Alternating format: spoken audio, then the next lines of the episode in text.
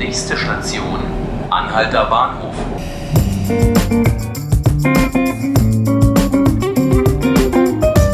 Hallo, hier ist Ruth Ziesinger und Sie hören die 5 Minuten Berlin, den Tagesspiegel-Podcast. Hier bei mir ist Armin Lehmann, Reporter des Tagesspiegels. Hallo Armin. Hallo, grüße dich. Armin hat eine Geschichte geschrieben, die an diesem Samstag im Tagesspiegel steht. Und da dreht es sich um den Starkener Kiez Heerstraße Nord. Das ist die Hochhaussiedlung in Starken, ist ein Stadtteil von Spandau. Der ein oder andere von Ihnen wird es kennen.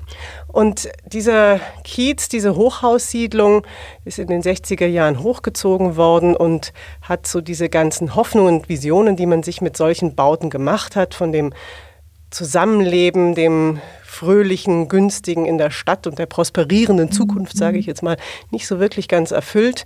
Aber du hast dich trotzdem mit diesem Stadtteil auseinandergesetzt, weil er eben auch sehr spannend ist. Was ist denn das Interessante am Starkener Kiez? Ja, das Spannende daran ist, dass es eigentlich ein Kiez ist, der von seinen sozialen Eckdaten total ähm, hinten dran ist in Berlin. Also es gibt unheimlich hohe Quote, Armutsquote von Kindern unter 15, sind fast 60 Prozent. Es gibt eine sehr, sehr hohe Arbeitslosenquote, zweistellig, äh, weit über dem Berliner Durchschnitt.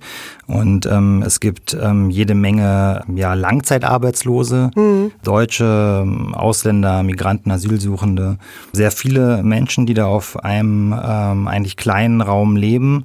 Und trotzdem ähm, ist es eben kein klassischer Brennpunkt, den wir vielleicht auch in anderen ähm, Orten haben. Und meistens sind es auch Kriminalitätsbrennpunkte. Ähm, mhm. Und das ist äh, da anders. Okay. Und das fand ich spannend und bin darüber gestolpert, ähm, dass dort eine offensichtlich äh, sehr gut funktionierende Infrastruktur an sozialer Hilfe ist. Ich nenne es einfach mal soziales Quartiersmanagement. Aha. Also wir haben ja ein Quartiersmanagement in den 2000er Jahren in Berlin halt ähm, eingeführt. Mhm. Aber ähm, dort ist es so, dass im Prinzip von einem Haus aus, man könnte fast sagen, das ist so eine Art Urzelle der Berliner sozialen Quartiersarbeit, von einem Haus aus ähm, weltliche und kirchliche Arbeit Hand in Hand gehen. Mhm. Wie konnte sich so ein Netzwerk entwickeln? Wer sind da die tragenden Institutionen oder sind es eigentlich vor allem tragende Menschen, die da wichtig sind? Also absolut sind es tragende Menschen. Das äh, steht, finde ich, total im Vordergrund.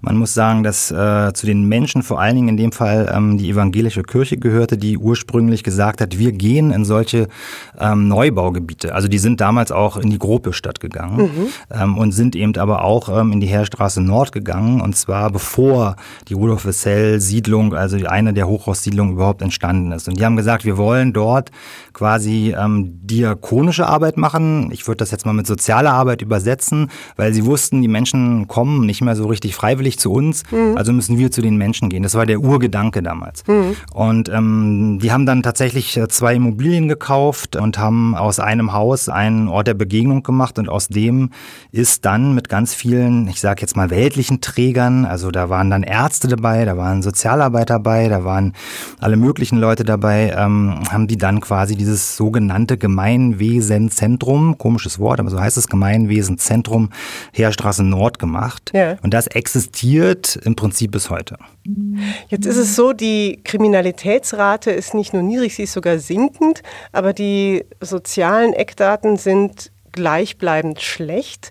Das ist eine Situation, die ist das macht zumindest den Eindruck, als ob sie jederzeit kippen könnte. Was macht es mit den Leuten, die dort arbeiten und was kann auch getan werden, damit so ein Kippen verhindert wird? Ähm, man kann es auch vielleicht ähm, vergleichen mit dem armen antiken Sisyphus, der immer den Stein diesen Berg hochrollte und dann ist der Stein dann doch wieder runtergefallen. Trotzdem war Sisyphus ja offensichtlich glücklich.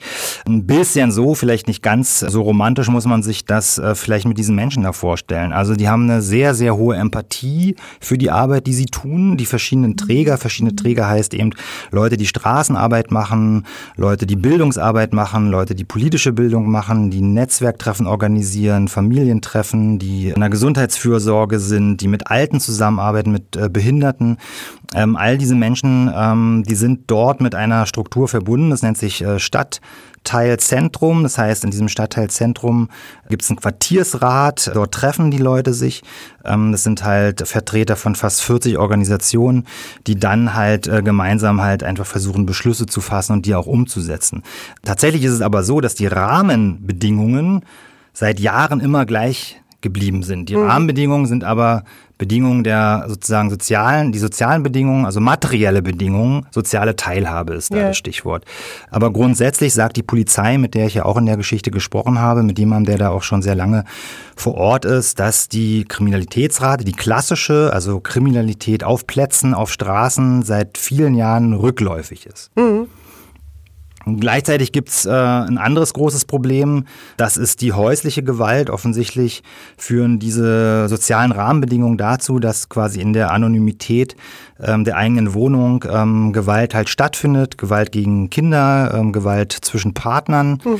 Deswegen ist es halt umso wichtiger, dass halt diese ähm, Arbeit, die dort im Stadtteil gemacht wird, eben äh, so dicht ist und ähm, so viele Angebote hat, weil die Polizei kann an der Stelle im Prinzip nicht präventiv arbeiten. Du hast in deiner Geschichte zwei Personen, die du eng begleitest, eine nicht mehr ganz junge Dame und ein recht junger Herr. Was hat dich an den beiden besonders beeindruckt vielleicht zum Schluss?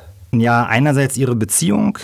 Und vielleicht sagst du noch zwei Sätze zu den Protagonisten. Genau, also ähm, die beiden äh, sind ähm, sehr süß äh, und sehr unterschiedlich. Der eine eben Mohamed Saidi, der jetzt 29 Jahre ist, ähm, äh, ist in Deutschland geboren, wie alle seine fünf Geschwister auch, aber die, ursprünglich kommt die Familie aus Tunesien, muslimisch, sehr konservativ, ähm, während ähm, die äh, Brigitte Zenner eben ähm, eine mittlerweile 75-jährige Frau ist, die aber immer doch noch sehr mädchenhaft äh, aussieht und sich auch so fühlt, ähm, die mit ihrer Familie in den 70er Jahren eben dort hingezogen ist und die wirklich gelernt hat, was letztlich der Ursprung dieser Gemeinwesenarbeit ist, nämlich, ähm, ich sage jetzt mal, Hilfe zur Selbsthilfe. Also damals gab es gar nichts. Es gab halt weder einen Supermarkt, noch gab es eine Kita, es gab auch kein Grün.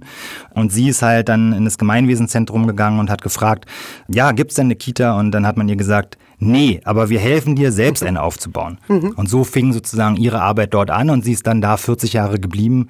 Und der Mo gehört zu den Leuten, die dort äh, groß geworden sind, in die Kita gegangen sind selbst kriminell war, kleinkriminell, wie er sagt, und die dann halt über das Gemeinwesenzentrum den Sprung geschafft haben, raus und zu einem ja, geregelten Leben und vielleicht auch in einem geregelten Einkommen.